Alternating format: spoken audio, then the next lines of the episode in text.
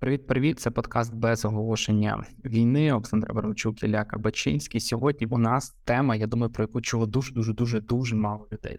Ми хочемо розповісти вам про так званий псевдореферендум, навіть цього референдуму. Якщо в 6 лапок поставити, не буде достатньо для того, щоб показати всю його ось цю вибраність, надуманість в східних регіонах в 1994 році. Олександр розповість, що це взагалі було таке. Ми випадково про нього також дізналися і хочемо вам показати, як вже тоді місцеві чиновники, в тому числі під впливом, звичайно ж, Росії, намагалися розхитати положення України. Але перед цим два невеличких анонси. По-перше, якийсь час назад ми випустили величезний епізод, чи величезний випуск, який складається з 5 епізодів, про тисячолітню війну Росії проти України. І перший епізод став одним з найбільш прослухованих в історії нашого подкасту, а інші трошки менше ви послухали. Тому я вас закликаю послухати їх всі, вони насправді дуже важливі. І буквально за 2 години ці епізоди недовгі, ви зрозумієте всю історію протистояння Росії проти України і зрозумієте, чому важливо це знати, як це буде впливати на наше майбутнє. Тому закликаю вас послухати. Він так і називається. Це проект «Тисячолітня війна» і там від 1 до 5 серії. Ну і, звичайно, нагадаю про нашого суперкласного партнера, це компанія «Нова Пошта». Саме «Нова Пошта» була першою з українських бізнесів, який вийшов на ринок Польщі після початку повномасштабного вторгнення та всього за півроку відкрили вже 30 сучасних відділень у 18 містах країни, як от Варшава, Краків, Вроцлав, Люблін, Гданськ, Жешув, Познань, Лодзь, Катовіце та інші, щоб українці могли легко і швидко відправляти посилку додому і отримувати їх від рідних з України. Детальніше про відправку зможете почитати за посиланням у описі до цього подкасту. Ну, а «Новій пошті» дякую за те, що підтримують наш подкаст. Так, Олександр, переміщаємося до східних регіонів на 20, майже 30 років назад.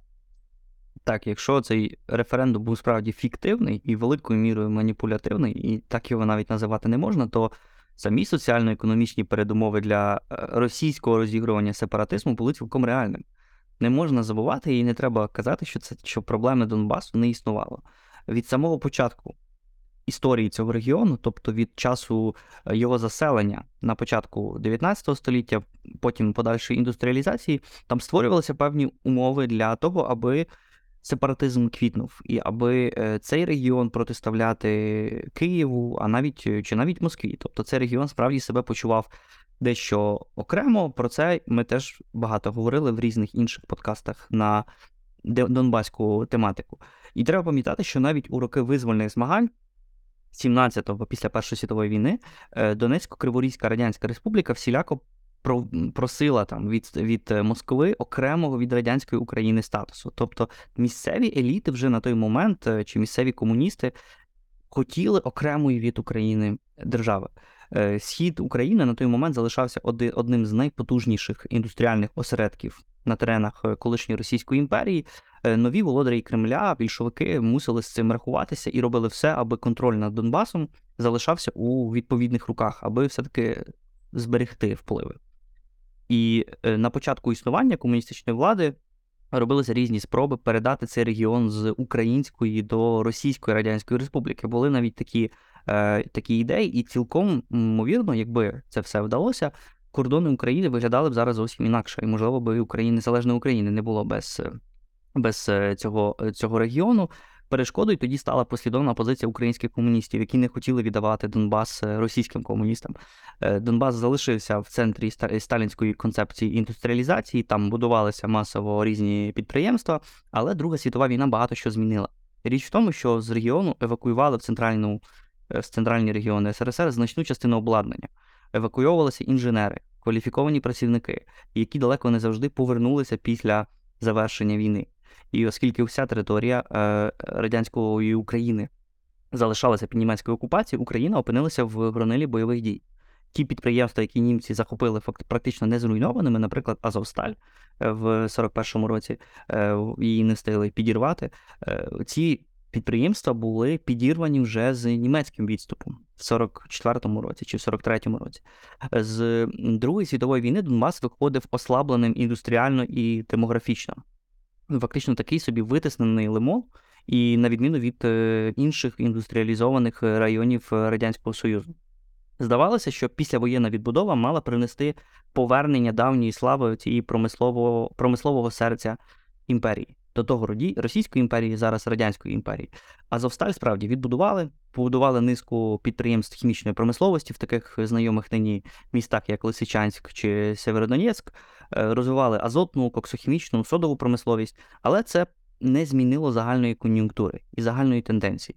У Донбасу з'явилися серйозні конкуренти за загальносоюзні інвестиції. Побоюючись нелояльності України, її близькості до Заходу, у Москві робили ставку на розвиток потенціалу Кузбасу, російського Донбасу, там, інших регіонів Радянського Союзу, чи РСФСР швидше. І починаючи з 60-х, коли в Сибіру відкрили великі поклади нафти і газу, саме там московити бачили джерело твердої валюти. Про Донбас почали забувати, перестали в нього справді інвестувати, інвестиції спрямовувалися в російські регіони індустрії. Ми вже колись згадували, що у 60-ті з'явилося міцне переконання, що на сході України закінчується вугілля, що вичерпуються запаси залізної руди, інших копалин, на яких, в принципі, базувалася ця промисловість регіону. Звідси особливо стрімке будівництво атомних електростанцій в західній частині СРСР, зокрема і в Україні. Це мало б компенсувати очікуваний занепад промисловості Донбасу. І все ж стрімко при цьому росла кількість населення. За рахунок примусового поселення колаборантів, багатьох тих, кого звинуватили в колаборації після Другої світової війни, їх змушували працювати на Донбасі, репатріовували примусово мешканців Заходу України, переселяли з інших регіонів СРСР. І оця етнічна мішанка супроводжувалася цілеспрямованою русифікацією. Тобто в Донбасі, в цьому регіоні в 59-му році 87% мешканців називали українську мову рідною мовою. 87% майже, прямо тотальна більшість. А от уже в 89-му році, під кінець існування СРСР, таких було 66%. Тобто цей процес дуже приспішився після Другої світової війни, і цей спішний демографічний бум не встигав за розвитком промисловості. Донбас справді був швидше в упадку після Другої світової війни, ніж в розвитку. Перетворювався на депресивний регіон, невдоволений не лише Москвою, але й Києвом, столицею УРСР. Тут знаходилося джерело постійного головного болю українських комуністів, бо через невпинне зниження ролі вугілля в енергетичному балансі Москва перестала інвестувати, і Київ теж залишався сам на сам фактично з цими проблемами. Донбас вже на той момент, на кінець СРСР, втратив роль всесоюзної кочегарки, вугілля поступалося значно кращим видам палива, нафті і газу, теж атомній енергетиці, і оця глибока економічна криза останніх років СРСР вдарила найбільше саме по цьому регіону. Скорочувалися темпи в всіх галузях промисловості, в всіх республіках, але ситуація Донбасу залишалася ще складнішою. Після 85-го року припинилося будівництво нових шахт. Виводилися з експлуатації старі шахти, які, пам'ятаємо, вони вже понад 100 років до того на той момент функціонували, звідти вже і вугілля багато встигли видобувати. Тобто на вулицях залишилося тисячі таких невдоволених шахтарів. Шахти були застарілі, позбавлені безпекового обладнання, наприклад, ефективного виведення метану, відповідно вони були дуже небезпечними. На відміну від того ж Кузбасу, на початок 90-х понад 60% всіх шахт видобували вугілля на глибині більше кілометра. Це були ще й дуже глибокі шахти у зв'язку з масовим видобутком останнього століття. Не дивно, що кожного року на шахтах гинули щонайменше 150 шахтарів. І деякі підрахунки показують, що видобуток 1 мільйона тонн вугілля на кінець 80-х коштував життя 2 людей. Тобто там справді це була дуже велика проблема. І якщо поглянути на цю картину занепаду регіону, який аж до Другої світової війни залишався промисловим серцем імперії, легше зрозуміти його подальшу історію. Чому сталося так, що там на початку 90-х починає формуватися сепаратистський рух? Серед місцевих вже в останні радянські роки ширилася фрустрація, таке незадоволення економічним статусом, відсутністю уваги з боку Києва, з боку Москви, і водночас таке майже месіанське уявлення про власне значення для економічного життя країни. Тобто це відоме «Донбас, порожняк, не гонять» буквально означало, що з регіону ніколи не йдуть пусті вагони.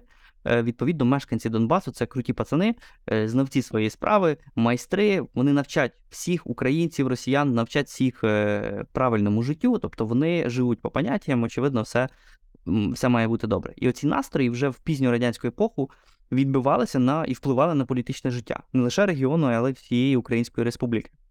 Супереч різноманітним нинішнім міфам про ледве не масові антикомуністичні протести в радянській Україні проти влади більш комуністів, в реальності політична мобілізація стосувалася лише незначного відсотка мешканців України. Ну, зокрема, революція на граніті в 90-му році згромадила кілька сотень активістів, але ось, наприклад, шахтарські страйки на Донбасі в 89-му році охопили десятки тисяч людей. Тобто, якщо поглянути на Україну кінця Радянського Союзу, то ті люди, хто протестували, це були здебільшого мешканці Донбасу.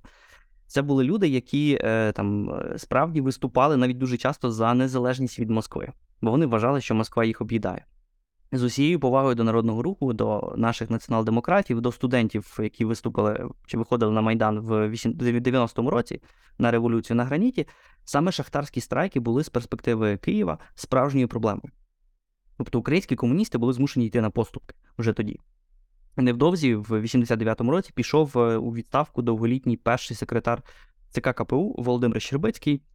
Верховна Рада прийняла тоді під тиском шахтарів, не під тиском продемократичних сил, закон про економічну самостійність радянської України. Тому можна впевнено сказати, що невдоволення шахтарів Донбасу своєю матеріальною ситуацією було одним з ключових факторів руху радянської України до незалежності. І парадоксально, але цей русифікований, совітизований Донбас зміцнював вимоги націонал-демократів, зміцнював вимоги руху щодо державного суверенітету України. У перемовинах з робітниками Сходу України Київ переконував, що головне джерело їхніх бід знаходиться в Москві. Мовляв, імперський центр не дбає про українську індустрію, і щойно Україна стане незалежною, розквітне і Донбас. І такі переконання пояснюють все загальну підтримку для української незалежності, власне, на Сході і на Півдні, і в Криму, підтримку, яка чітко дала про себе знати 1 грудня 91-го року під час референдуму щодо незалежності. Тоді 83% населення Донеччини і Луганщини проголосувало на цьому референдумі за незалежність.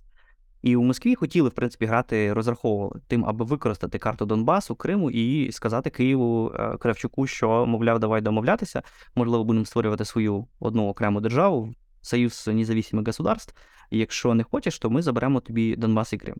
Такі вимоги були і такі навіть думки були. Проблема в тому, що керівництво України на чолі з Кравчуком, воно мало дуже міцний аргумент. Ну, показували на цей референдум і казали, що Донбас сам проголосував за українську незалежність, тобто, не знаю, там, жуйте сраку. І що ж відбувається далі? Казочка про раптове покращення життя вже сьогодні зіграла з Україною злий жарт. Бо голосуючи за незалежність від СРСР, багато українців, і не лише на Донбасі, голосували за краще життя, а не за незалежну Україну. Треба бути теж, розуміти, які були тодішні реалії. І щойно на Донбасі усвідомили, що зміна червоного прапора на синьо-жовтий супроводжується ще й економічним колапсом, там претензії щодо Москви, які були раніше, змінилися претензіями щодо Києва. Що тепер уже Київ винен в тому, що така ситуація. Під гаслом «Донбас годує Україну» минули перші роки незалежної України.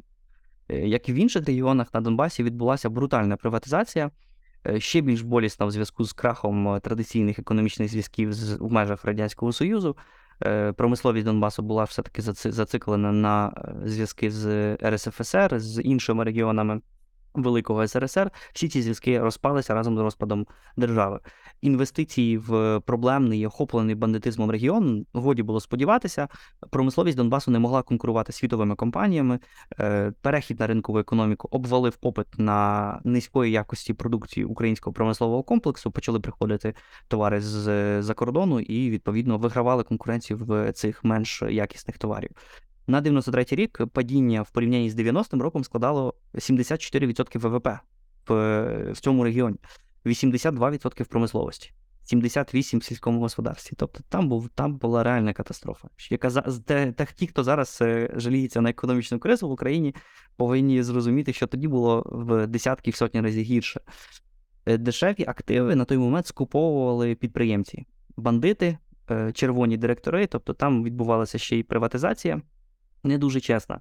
Так сформувався потужний клас олігархів з східноукраїнським родоводом. І з так званими дніпропетровськими конкурували так звані донецькі.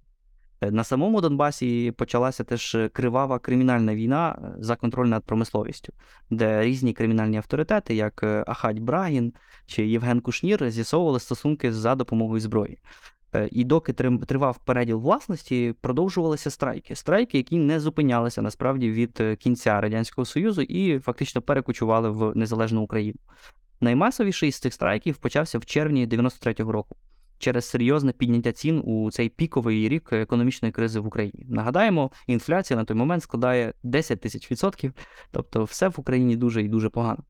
Страйк організували робітники шахти імені Засядька в Донецьку, дуже відомої шахти, але реально за ним стояли місцеві еліти. Зокрема, донецький бізнесмен Валентин Ландик, академік Міжнародної академії холоду, а, мабуть, більш відомий як власник Норду, тобто той, хто виготовляє холодильники, звісно ж, багаторітній член партії регіонів. Серед лідерів страйку і серед лідерів цього року був Юхим Звягільський, перед тим директор шахти імені Засядька, на той момент ще й міський голова Донецька. Були там такі люди, як Юрій Болдирєв, лідер проросійської партії Громадянський конгрес України. До речі, на її емблемі, я поцікавився, зображений Богдан Хмельницький, парадоксальна річ, на коні, той Богдан Хмельницький, який на Софійській площі знаходиться, який показує рукою в сторону Москви. Мовляв, це наш рух в напрямку Москви.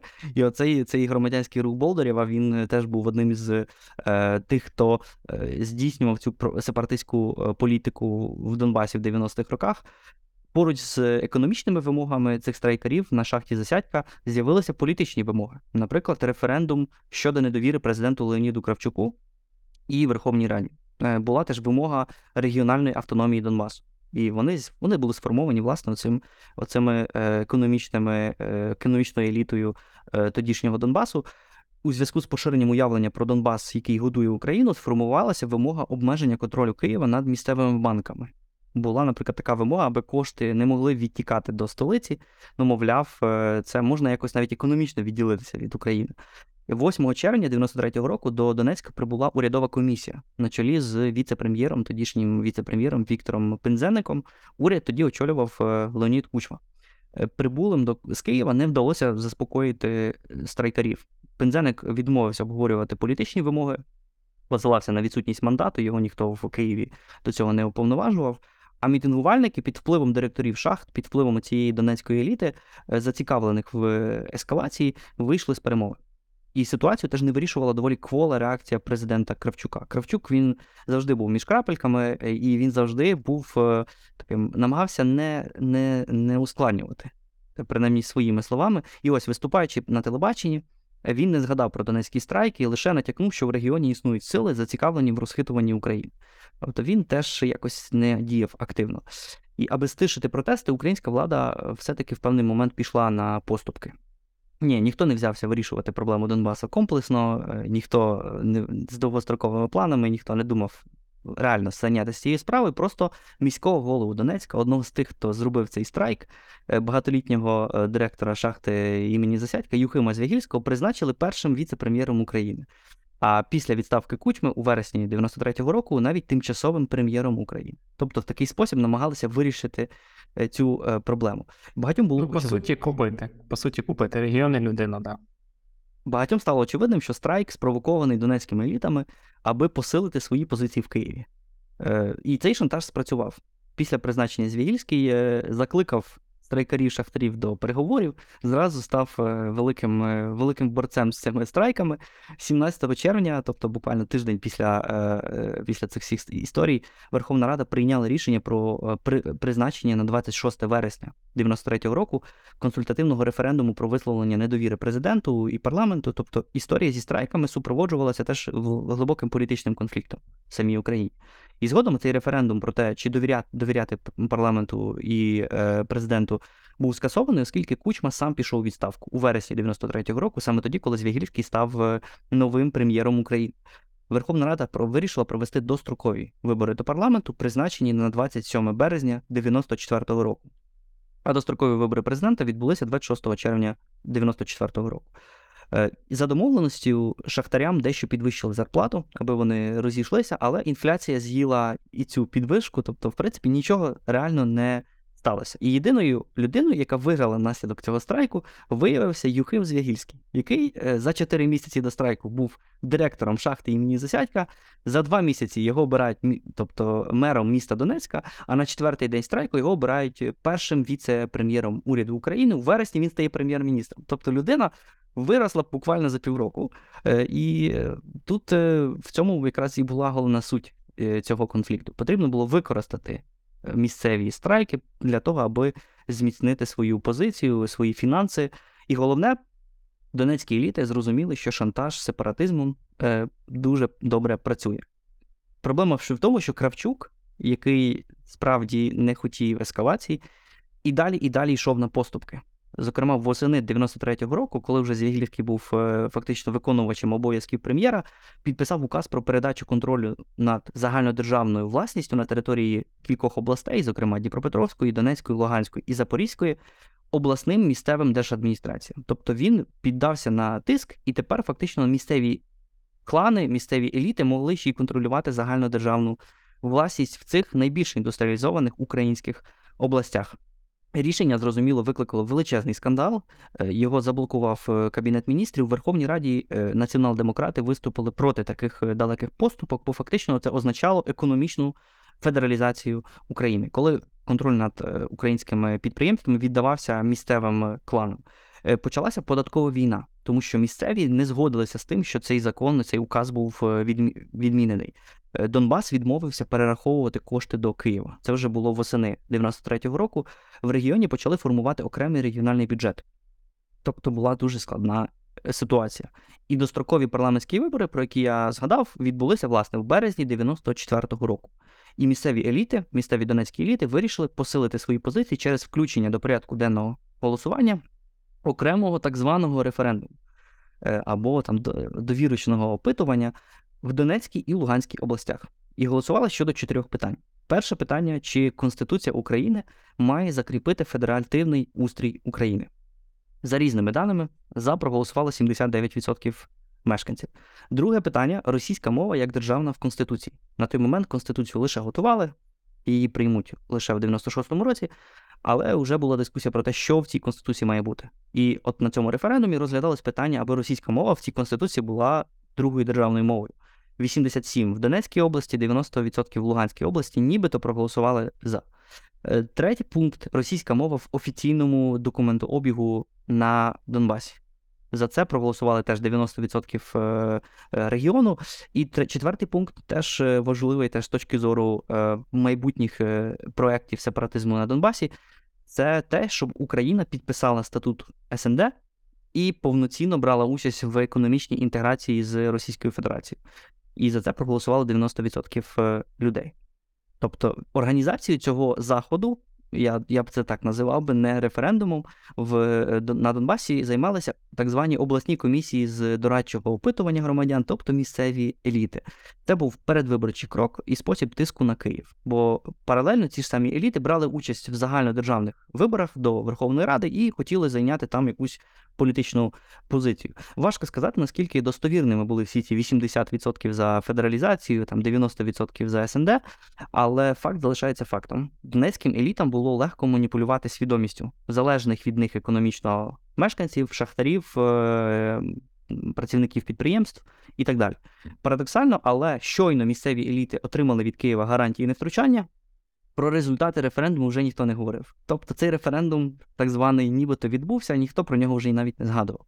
Не згадували і тому, що донецькі розраховували увійти в загальну національну політику і не хотіли реально відділення Донбасу від України. Звягільський на парламентських виборах 94-го року був обраний народним депутатом Верховної Ради. Але стабілізація в Україні, загальна політична стабілізація після обрання Кучми погасила запал місцевих еліт. Бо вже Звягільський невдовзі мусив евакуюватися з України. Його звинуватили в незаконному вивезенні $300 мільйонів готівкою до Ізраїлю, громадянином якого він був. В Хайфі Звягільський жив до 97-го року, доки тривало слідство. І, ймовірно, після різних неформальних домовленостей з Кучмою Звягільський повернувся в Україну і навіть знову очолив шахту імені Засядька. І за його директорування там відбулося десь 6 відомих аварій, які забрали життя сотень шахтарів. Тобто ще як менеджер він був ще той. На щастя, на той момент Москва не могла допомогти донецьким князькам притягнути українську владу до стіни. Бо в Москві були свої проблеми з своїм сепаратизмом, з Чечнею. На той момент ще тривали різні українсько-російські домовленості щодо майбутнього Чорноморського флоту, щодо майбутнього ядерної зброї. Був дуже сильним фактор Сполучених Штатів Клінтон казав, що Росія не чудила і нічого поганого не робила. І, відповідно, Єльцин на той момент просто не міг допомогти всім цим Звягільським і іншим донецьким сепаратистам перейняти просто реальну владу в регіоні. Проблема тільки в тому, що головні герої цієї історії залишилися на волі. Навіть більше. Через те, що Київ не вирішував майбутнього Донбасу комплексно, а просто віддавав на відкуп олігархам чи місцевим бандитам, Звягільський міг залишитися в українській політиці аж до своєї смерті від ковіду у 2021 році. Саме він, як важіль тиску на Київ, вигадав ідею так званої Південно-Східної Української Автономної Республіки, яку в народі називали «Пісуар».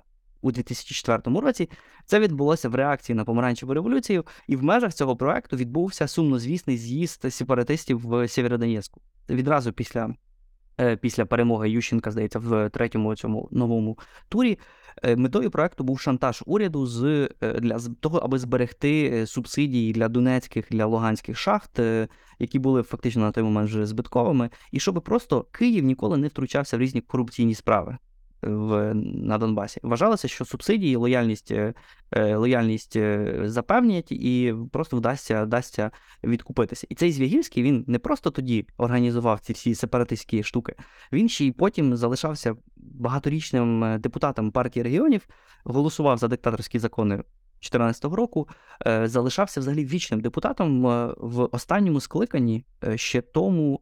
Так, це було скликання вже за нових виборів, в 19-му році, вже за команди Зеленського.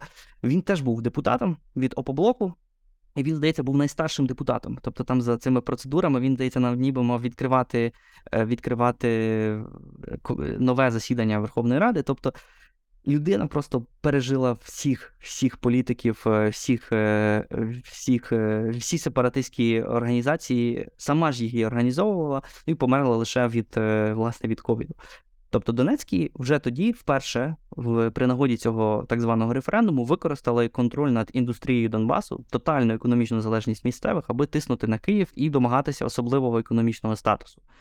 Гралися з цією запальничкою сепаратизму, вони все-таки розпалили багаття, в якому згорів великою мірою їхній ресурс. І те, що ми маємо зараз, це значною мірою кінець того проекту індустріального Донбасу в такому ще радянському розумінні, про який ми говорили в випадку 90-х років. Да, забавно, як ти розказав про одну людину, яка ще з 90-х почала крутити світом, а потім і в 21-му була депутатом України. І це, насправді, мені здається, і також велика проблема демократії в тому, що ми виправдовуємо діяльність таких людей, типу, що у нас демократичне суспільство, хто що робить, хто що хоче, та і каже, так і виступає, і до кінця не додавлюємо. Проблема в тому, що нічого краще демократії.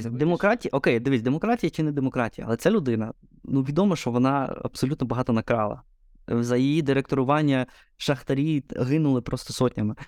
Невже не було ніяких підстав, аби притягнути його до відповідальності? Велике питання.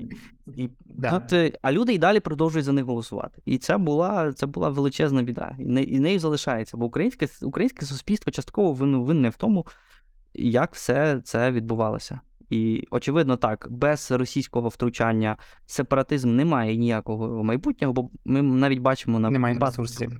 Так, в цьому випадку теж було зрозуміло, що ці люди, навіть ці еліти, орієнтувалися на Київ, бо вони розуміли, що теж економічно вже їм неможливо існувати в вакуумі, але при цьому все-таки Москва, як тільки Москва почала в це серйозно інвестувати, ці речі почали видаватися. Тобто ми прогавили ці 30 років, чи 25, коли ми могли ще самі з цим всім справитися, поки Москва на нас не дивилася. А тепер маємо те, що маємо. У нас два епізоди поспіль, які, важкі, що постають величезні проблеми, а ми не даємо їх, як їх вирішити. А зараз дуже популярна журналістика рішень.